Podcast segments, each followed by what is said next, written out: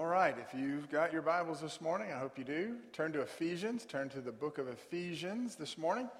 And we're going to continue our study on the subject together. Last week was National Back to Church Sunday, and so that was a good day.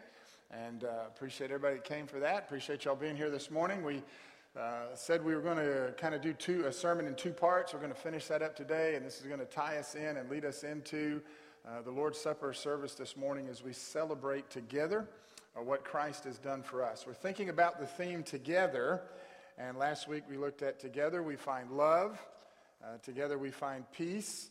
And so this week uh, we're going to look at the subject about together we grow stronger and together we change the world. You've heard it said before that there are strength in numbers. Amen? Uh, and, and there's truth in that. The reality is, there's, there's, uh, the Bible says where two or three are gathered in my name, there I am in the midst of them. So we love that. Amen? Two or three gathered together in the name of Jesus, He's there in the midst of us. Uh, but uh, you, you, might have, you might have heard this old saying. I'm, I'm trying to figure out how I want to say this. You might have heard the old saying, God and me make a majority. Uh, I got news for you. you. You don't even need to be part of that equation. God makes the majority. Amen? Uh, but I say that because uh, wherever you are and God is, there is strength. Amen?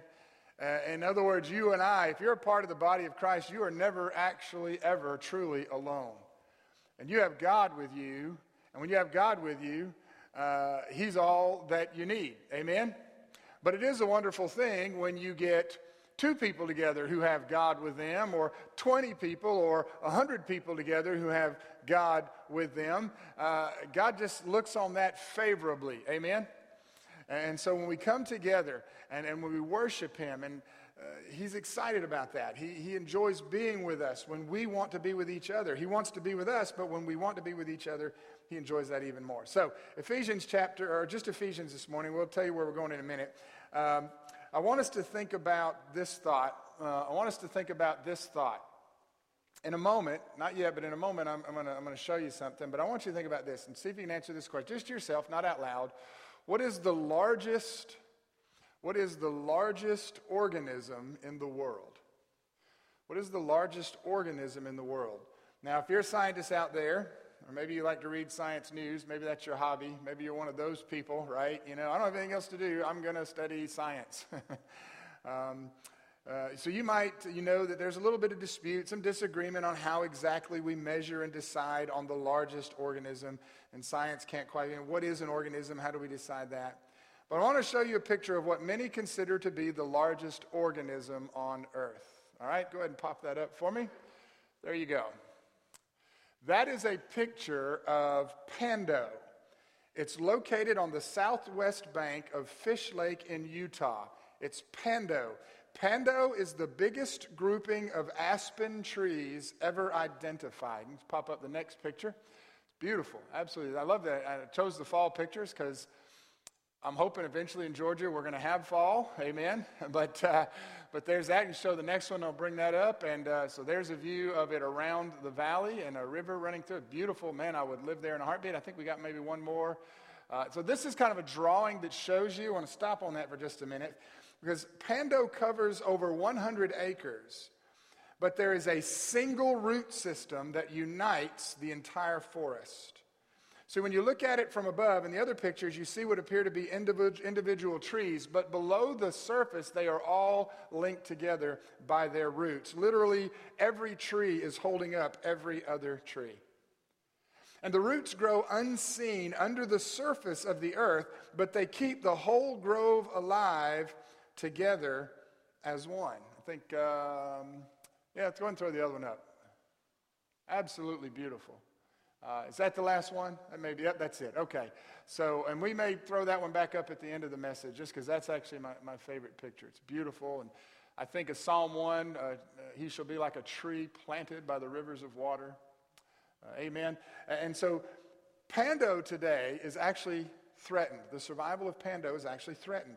People are working to ensure that it's protected and continue to grow stronger. It's threatened by, uh, the trees are threatened by. Um, uh, uh, insects and things that would destroy the trees, and it's also threatened as much like the rainforest is being threatened by deforestation. So, what I want to think about today is how we as believers can be connected as one. Even in the face of difficulties, we can work together to grow stronger. So, last week we saw peace. Uh, we find peace together. We find love together or experience love together. So, today again, today, we, today we're going to look at we grow stronger and together we change the world. So, in Ephesus, we had a group of believers who faced challenges, much like the world faces today. Okay? Uh, there were a group of people living in a fast paced city. They were surrounded by all kinds of religions, various philosophies. They were a multicultural mix of people themselves, Jews and Gentiles, trying to figure out how to, how to live together, how to live out their lives together, how to live out their faith in Jesus. Like believers in the early church at Ephesus, we today have committed to journeying together. If you're a part of the body of Christ, you are on a journey together. You are not going through this life alone. When you become a child of God, you are immediately a part of a family that is bigger than any family this world has ever known. Do not ever say, do not ever let the devil say to you, don't ever let the devil let you think, don't ever get in your mind, in your heart, that if you're a Christian, you are ever alone. You are not. Even when you're sitting in your home alone, not only is God with you, but you are still a part of a family, and there are believers, whether you know it or not, who are thinking about you, who know you, who are praying for you. Amen. And, and if we do it right, in fact, there are times in my, much of my prayers, I spend praying for the body of Christ that I don't even know. You know, it's okay. Did you know that it's okay to pray for another church? While we're praying for God to bless First Baptist Church of Mableton, it's okay to pray that He would bless First Baptist Church of Atlanta, First Baptist Church of Dallas, First Baptist Church of Douglas, and Second Baptist Church, and all these other churches. It's okay to pray for other believers that you and I have never even met. In fact, that's one of the things that makes us stronger. And we're on this journey together, and we want to support each other, and we want to learn how to live together in the body of Christ. So, in the book of Ephesians, I want you to turn and look at, uh, we're going to look at chapter 4. Let's go to chapter 4 to start with this morning.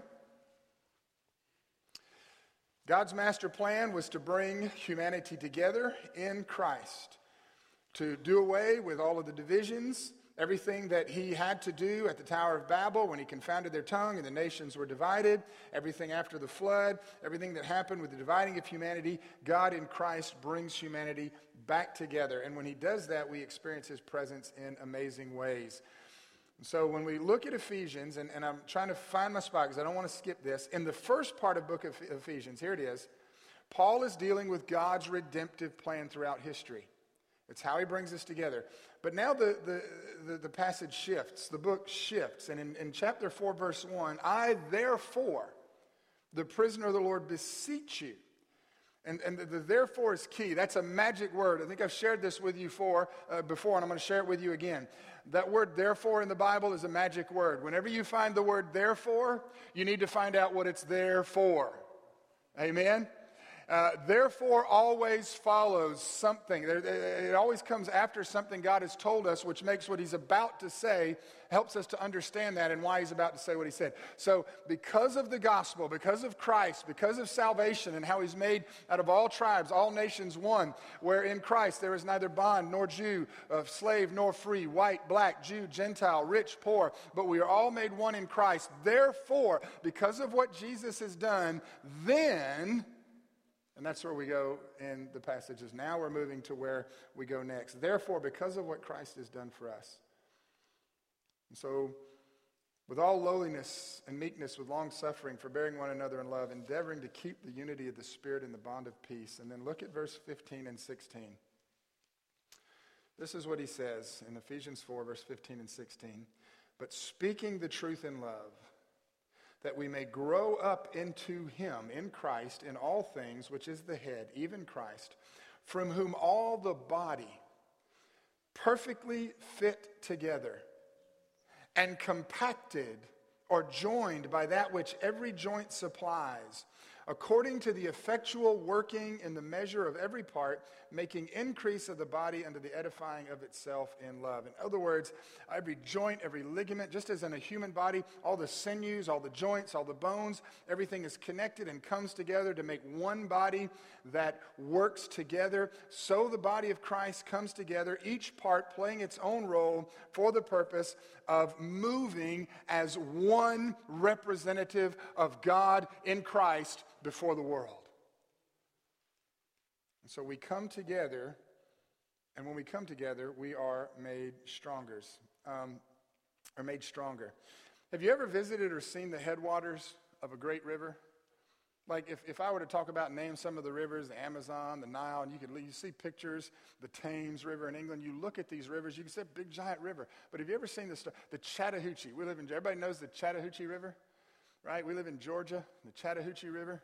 Have you ever seen the start or the very beginning point of the Chattahoochee River? I have.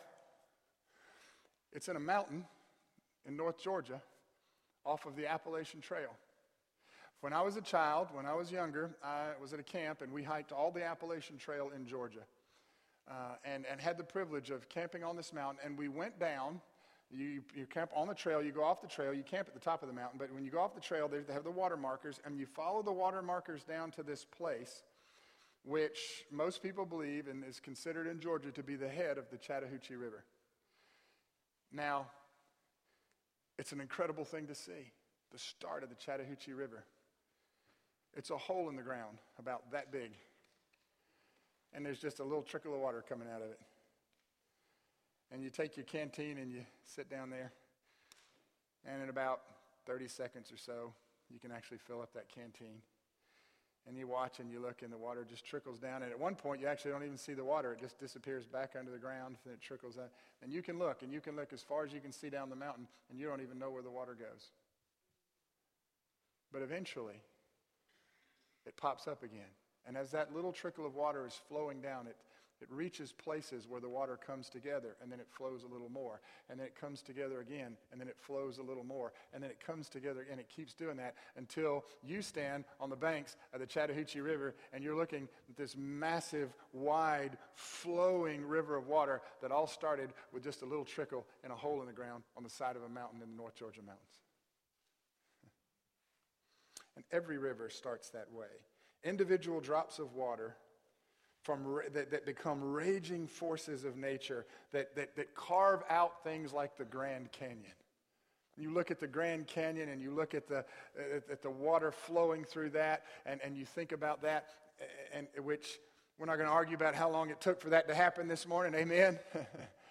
But the fact that God did it, the fact that water moves and shapes the landscape, that a small trickle of water won't do a whole lot, but you get enough water together and it becomes incredible. We just experienced that, or we didn't experience that, but the Bahamas experienced that, our nation experienced. We've seen that from hurricanes when water comes from above. You get enough water together, you get flooding, and, and it, not only is it a uh, water a wonderful thing, but it can be a powerful and deadly thing. When you get enough of it together. And, and the idea of that, beloved, is that in the body of Christ, and, and I want to say this the right way, that you get enough of us together, we should be as powerful as any raging river, and we ought to be as threatening to the wickedness of this world as any flood. That's why the Bible says that the righteousness of God will come in like a flood and destroy everything that is against God. Strength in numbers. When the water comes together, it's incredibly powerful. And when the church comes together, beloved, we are beyond incredibly powerful. And that's how God meant it to be. Amen? That's why not only when we can come together, when one church, when one congregation is truly united, and that miracle occurs when you have that church that is so powerfully united in God and in Christ, but when that church can actually get together with another church and those churches get together with other churches. When the body of Christ stretching and reaching out arm in arm, coming together, not just in little pools of individual churches, but when numbers of churches come together and, and, and begin to work for God, the, the, the things that they can accomplish for God, you and I can't even begin to imagine or describe. There's a reason why before Billy Graham would go into any town and do any crusade, he required years of preparation. It had to come, he had to get a request, not from one church, but it had to come from numerous churches, different denominations, different racial, cultural backgrounds. They had to come together. They had to meet uh, for a time of prayer. They had to decide they wanted to invite him to come. They would send the invitation. They had to spend X number of days and weeks and months in prayers. They had to have committees. They had to work together. They'd do all of these things. And if it every, anywhere along the way, if there was any sense that, that, that Billy Graham got or that his, his board and the leadership of the ministries got, that the unity was not there, he would not go.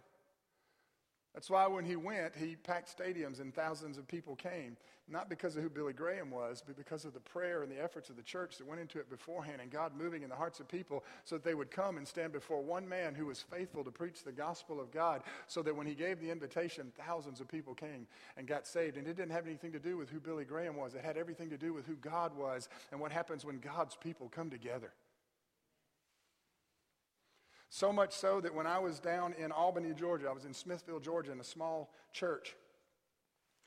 And in Albany, Georgia, there's a church, little church. You might have heard of it, Sherwood Baptist Church, pastored by a guy named, guy named Michael Catt. Don't know if you've ever heard of him. They make movies now, right? The churches wanted to bring the Billy Graham evangelistic team in for a mini crusade for Albany and, and the churches were coming together, and we had that first meeting. I remember being in that first meeting. And I remember us talking about what it was involved in the prayer what was involved. And I said, This is exciting. This is going to be great.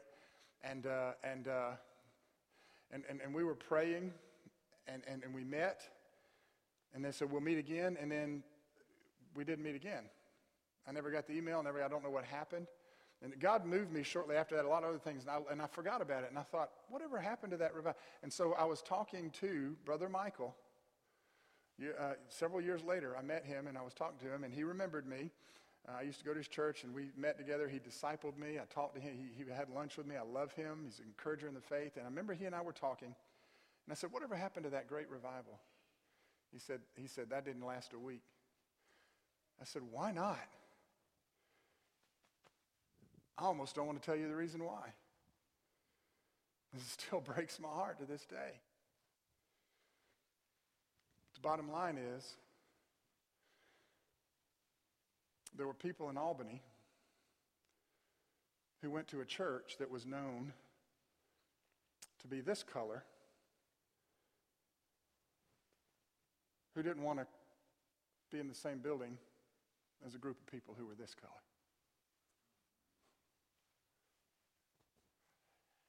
And I forgot his name. And to make it even more interesting at the time, the, the, the one that they were actually wanting to bring to preach the crusade, it wasn't Billy Graham. He has other men that preach his conferences and his many crusades. The man they wanted to bring, and I forgot his name, was a very gifted, powerful preacher of the gospel who just happened to be black. And at that time, and I can tell you from experience, that part of Georgia, Anybody who thinks racism's dead or racism's only in Birmingham, Alabama, or in Atlanta, no, you, you could have visited Albany and you'd have found out real fast that we still haven't figured out that when you put your faith in Jesus Christ, God does not care whether you are white or black. And so you have you have Christians trying to survive with their own roots. No, when we come together and when we are one in Christ, it is a powerful thing. It is a powerful thing when God moves in his church and the Holy Spirit catches on to the fact that in Christ, let me give you some scripture. You know, first of all, in Genesis chapter 1, that when Adam was in the garden, God saw that it was not good for him to be alone, so he created Eve. He made a companion for him. I'm not going to preach on that one this morning, but the fact that he made, well, anyways, Adam and Eve in the garden, amen. And he brought them together. Be fruitful and multiply. Introverted, extroverted. It doesn't matter your personality or style. We as humans are created for relationship. And those relationships will only be what they need to be and what we want them to be when we find the fulfillment of those relationships in a shared relationship with Jesus Christ. There are a lot of people in this world that I have nothing in common with because of their racial background, their cultural background, but I have a lot in common with them in the fact that we have both been saved by grace through Jesus Christ. And while there may be plenty of things that you and I and other people we get together and we don't know what to talk about, there's plenty that we have that we can talk about. And we can talk about grace and we can talk about salvation and what it means to be a child of God. Amen. Quickly, Ecclesiastes 4 9 through 12. And this ties in to the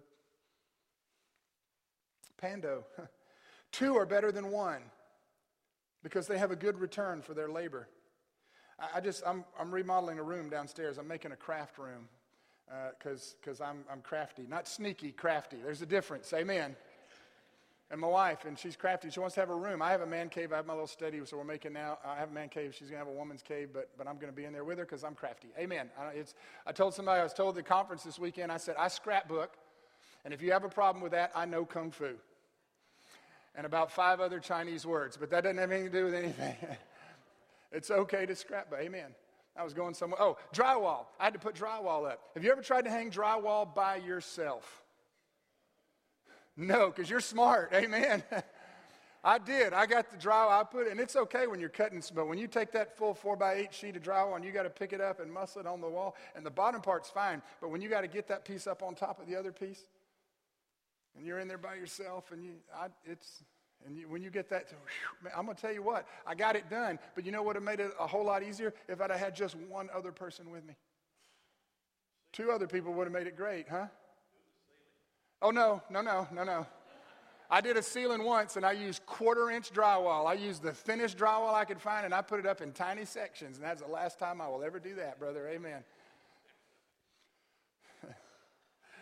Back to the Ecclesiastes.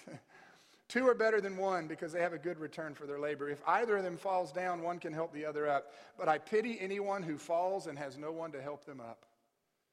Also, if two lie down together, they will keep each other warm, but how can one keep warm alone? Though one may be overpowered, two can defend themselves, and a cord of three strands is not quickly broken. And then in Ephesians chapter 11, or chapter 4, verse 11, the Bible says that God gave gifts to the church. He gave some apostles, some prophets, some evangelists, some pastors, some teachers for the perfecting of the saints, for the work of the ministry, for the edifying of the body of Christ, till we all come in the unity of the faith and of the knowledge of the Son of God, unto a perfect man, to the measure of the stature of the fullness of Christ. he gave gifts for the perfecting of the saints, for the work of the ministry. And talked about this in the conference this weekend. One of the pastors mentioned the job of the pastor is not to do the work of the ministry. The job of the pastor is to equip the saints to do the work of the ministry. And the pastor does the work of the ministry that he's called to do as a fellow saint in the work of the ministry, but he's not called to do everything because he's the pastor. As you go through this transitional process and as your search committee works and looks to call a man who's going to lead this church, then that's exactly what we should be looking for a man who will lead us, a man who will lead you to do what God has called you to do together. If you're looking for one man to do it alone, then you might as well go ahead and cut this building in half, get rid of half of the rooms you have. You're not going to need them because one man cannot do it alone. But oh my goodness, when the day comes, I'm not a prophet, I don't have the gift of prophecy, but I know my Bible. So I'm just going to say this and let God take it and you take it. When the day comes, one, two, how many years from now, and He has brought you through this process, and your new pastor is standing behind this pulpit and he is looking out there, and these pews are full. And this church is full. And the choir has to stay up there while the preacher's preaching because there aren't any seats left out there anymore. When that day comes, and once again, Mableton, First Baptist Church of Mableton, is the lighthouse that God wants it to be and conquering the world for Christ. Then, then it will happen and you will know it is because everybody, everybody is doing the part that God has called them to in the body of Christ. To hold each other up and to carry on the work of the ministry. Together we are strong. Together we are one.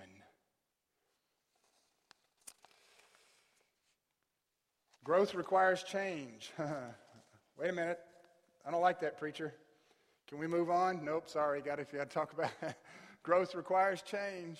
Amen. We're going to grow. We can't stay the same. By definition, that's, that's not growth. Amen. Growth requires change. Change. I don't like that word change. I don't like that word either. Church members don't like it, preachers don't like it, and yet we all, and then we're all trying to change each other whether we know it or not. change. Nobody likes change. How many Baptists does it take to change a light bulb? Zero. Baptists don't change nothing.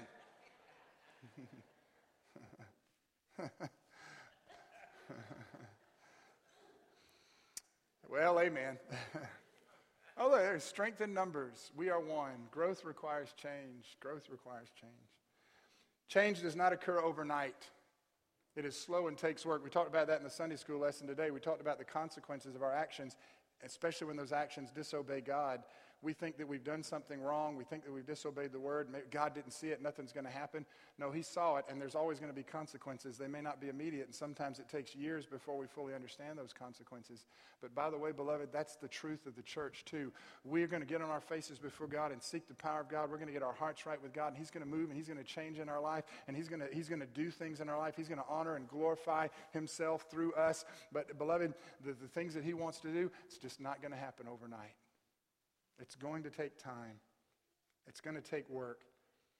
And while we want to try and control things, we have to let God be in control. The church will never be a perfect place, it'll never be a perfect group because it's always going to be made of imperfect people. We know this, we accept this, but we never use it as an excuse, and we don't settle for habits or practices that we know fall short of God's glory and the calling of Christ in our life. And so we encourage each other, we edify each other, we come together, and we change the things that need to be changed. And I've said this before, and I'll say it again. You'll probably hear me say it again in the time that I serve as your transitional pastor. This might be hard for us. It's okay. It's okay. It's okay for a ministry in the church to die. Especially when the death of that ministry is what is paving the way for a new and better ministry that God has in store. That's not okay for all the ministries just to die. That's never good. Amen? But when we look and go, man, I remember when we used to do that. And if we let the devil pull us back into the past and cling to that like we've somehow failed, and, and instead of turning and looking with the eyes of God, say yeah, I know you used to do that, and I bless that, but look what you're doing now. Amen? That's what it means to be together in the body of Christ. Well, together we're strong, and then together we change the world. Um, I got a few minutes. Good. Okay, we're good. Maybe. Not really. I'm gonna. I'm gonna all right. together we change the world. Together we find peace. Together we experience love. Together we grow stronger. But together we change the world. I'm going to do this one quickly. I'm going to do this one quickly. Ephesians chapter 4 verse 32. And we'll read chapter 5 down to verse 2. Ephesians 4:32. Be you kind one to another, tenderhearted, forgiving one another, even as God for Christ's sake has forgiven you. Be ye therefore, there's that word again, followers of God as dear children and walk in love as Christ also has loved us and has given himself for us an offering and a sacrifice to God for a sweet smelling savor. But fornication and all uncleanness or covetousness, let it not be once named among you as becomes saints, neither filthiness nor foolish talking, jesting, which are not convenient, but rather giving of thanks. And I read beyond what I wanted to read because Paul is telling us in Ephesians here, God is telling us as Christians how we should live and how we should act. I want to, I'm going to close. I'm going to try and close with this. I want you to think about superheroes. I want you to think about superheroes. Superheroes are big right now. You know, we just went through several years. The Marvel Universe, they just told that, they're 10 years telling the story of the Infinity Stones and all that, and the Avengers. And, and I'm, I'm a, I grew up reading the comic books. I loved the movies. They're full of hero, heroism, courage, redemption, all the things I look for, hope, uh, and all these things. We think about superheroes. Who would you think is your greatest superhero? Who would you think is a great superhero? Can I, can I say that? Can I say that I think, and, and this isn't from me, I got this from part of the information they gave for the Back to Church Sunday. I read this and I thought, this is being, I'm going to preach this. Let's see where this goes. Can I suggest to you that one of the greatest superheroes is a real person who actually lived by the name of Mr. Rogers. they got another movie coming out. Tom Hanks plays Mr. Rogers. He's going to tell his story and, and who he was. Why in the world would I think Mr. Rogers was a superhero? Well, first of all, if you know anything about the story about Mr. Rogers, you know that he was an ordained minister. that he was a preacher of the gospel, that he was a Christian. That even though he's not with us today, he's in the presence of heaven. We're going to to meet him one day. And, I, I, and I'm sorry. I, I, you know where I'm going with this? I cannot wait. I cannot wait till I walk through pearly gates on a street of gold and hear him singing, It's a beautiful day in the neighborhood. I mean, right before we sing Amazing Grace, you know, and why was he a superhero? Superheroes are often very proud, very powerful. And you could see it when they admit that, oh, I'm a superhero. But Mr. Rogers is a quiet, humble man who never made much of himself, but he loved to magnify other people. That's what his whole show was about. I've always wanted to live in a neighborhood with you. I've always wanted to live with a neighbor like you. Won't you be, please, won't you be my neighbor? Howdy, neighbor. Amen. You cannot watch that show and be mad at anybody or anything. You just, as soon as it starts, you're just like, I don't know. he just had a way of just reminding us in his soft spoken way.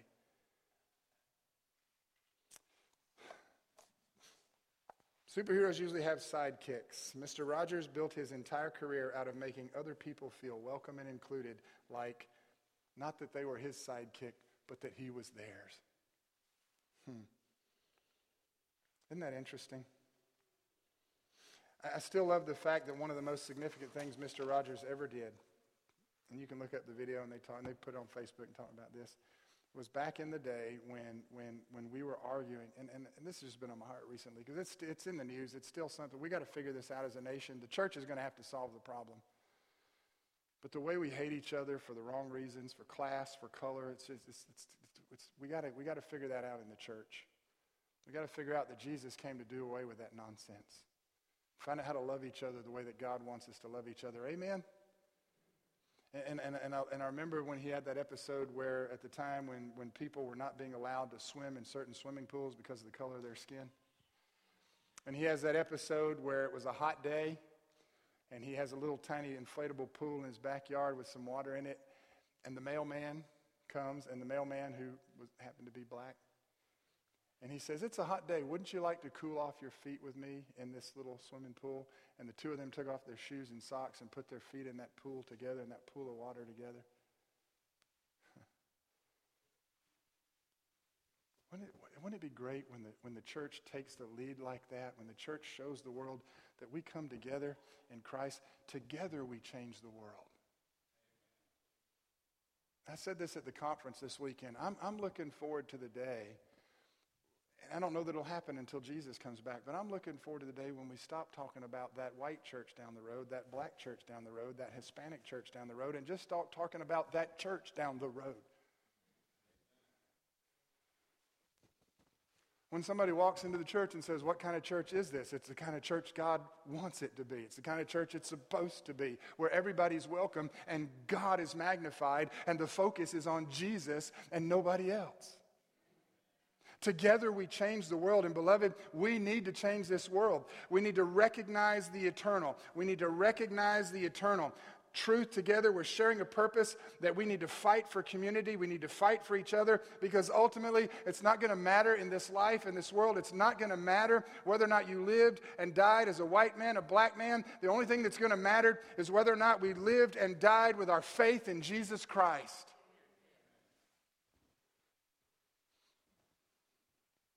We need to recognize the eternal and we must stay connected.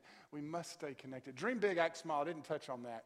Dream big, act small. Think about how we can change the world. Think about what we want to do for God, but, but, but keep ourselves small in that process. Don't ever become so big that it's about you, about me, about it. Recognize the eternal. Stay connected. Do not ever forsake the church. Hebrews 10 23. Well, Ephesians 6 10 and 12. Back to Ephesians. Okay. Finally, my brethren, be strong in the Lord and the power of his might. Put on the whole armor of God, you may be able to stand against the wiles of the devil. For we wrestle not against flesh and blood, but against principalities, powers, rulers of the darkness of this world, against spiritual wickedness in high places. And then in verse 18, praying always with all prayer and supplication in the Spirit, and watching with all perseverance and, and supplication for all saints. Not just the white saints, not just the black saints, not just the Baptist saints, not just all saints. Praying for everyone who's put their faith in Jesus Christ. We need to recognize the eternal. We need to stay connected.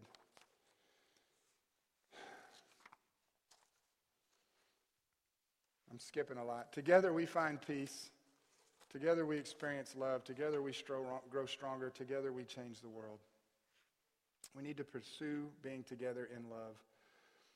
I want First Baptist Church Mableton to be a place where every single person is welcome and we come together in Christ. In Christ. And this is how Paul closes his letter in Ephesians chapter 6 verse 23 and 24.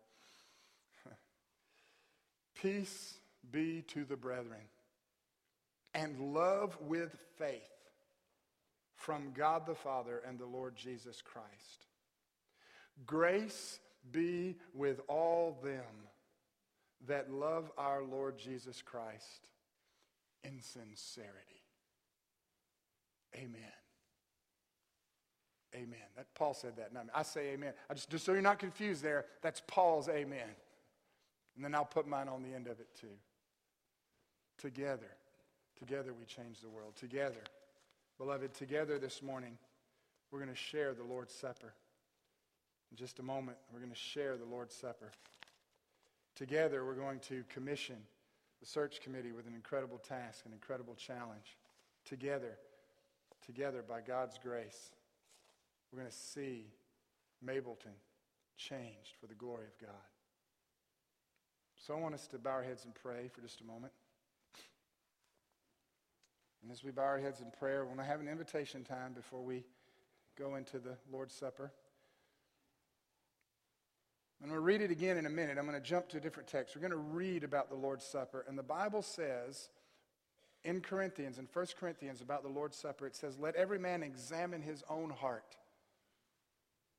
Let every man examine his own heart and see if there's anything in there that we need to confess, that we need to give to God before we partake of the Lord's Supper. Because if we don't confess, if we, if we take this, if we do what we're about to do, and there's some, some bitterness, some anger, some sin in our heart, something in our life that doesn't belong there, then we are doing it unworthily, unworthily and we're actually bringing the judgment of God upon our own heads. The worst way you could partake of the Lord's Supper is to do it without ever knowing that you've ever actually trusted Christ as your Savior. If you're here this morning and you don't know what it means to be a child of God, it's as simple as praying, God, I'm a sinner and I can't save myself. Lord Jesus, you died for me. Forgive me of my sins and save me. And I'm trusting in you. If you're here this morning, you're a Christian, say, Yeah, I'm a Christian, but I, I have something against my brother. I have something against a coworker. I'm holding something in my heart that's not pleasing to you. God, forgive me. You can do that right here, right now. Ask Him to forgive you. Cleanse your heart. And say, God, help me to be a part of the body of Christ. Help me to be together the way the Scripture wants the church to be together. If there's any decision you need to make, the altar is open. I'll be down front. I'd love to pray with you, pray for you. Whatever God's laid on your heart. We're going to sing, we're going to do that, and then when we're done, we'll move into the time of the Lord's Supper. Father, thank you for this morning. Thank you for hearts and lives. Thank you for together. Thank you for what it means to be together in the body of Christ. Help us to find the strength in that. Help us to move beyond seeing race and class and all the things in the world that would divide us. Father, help us.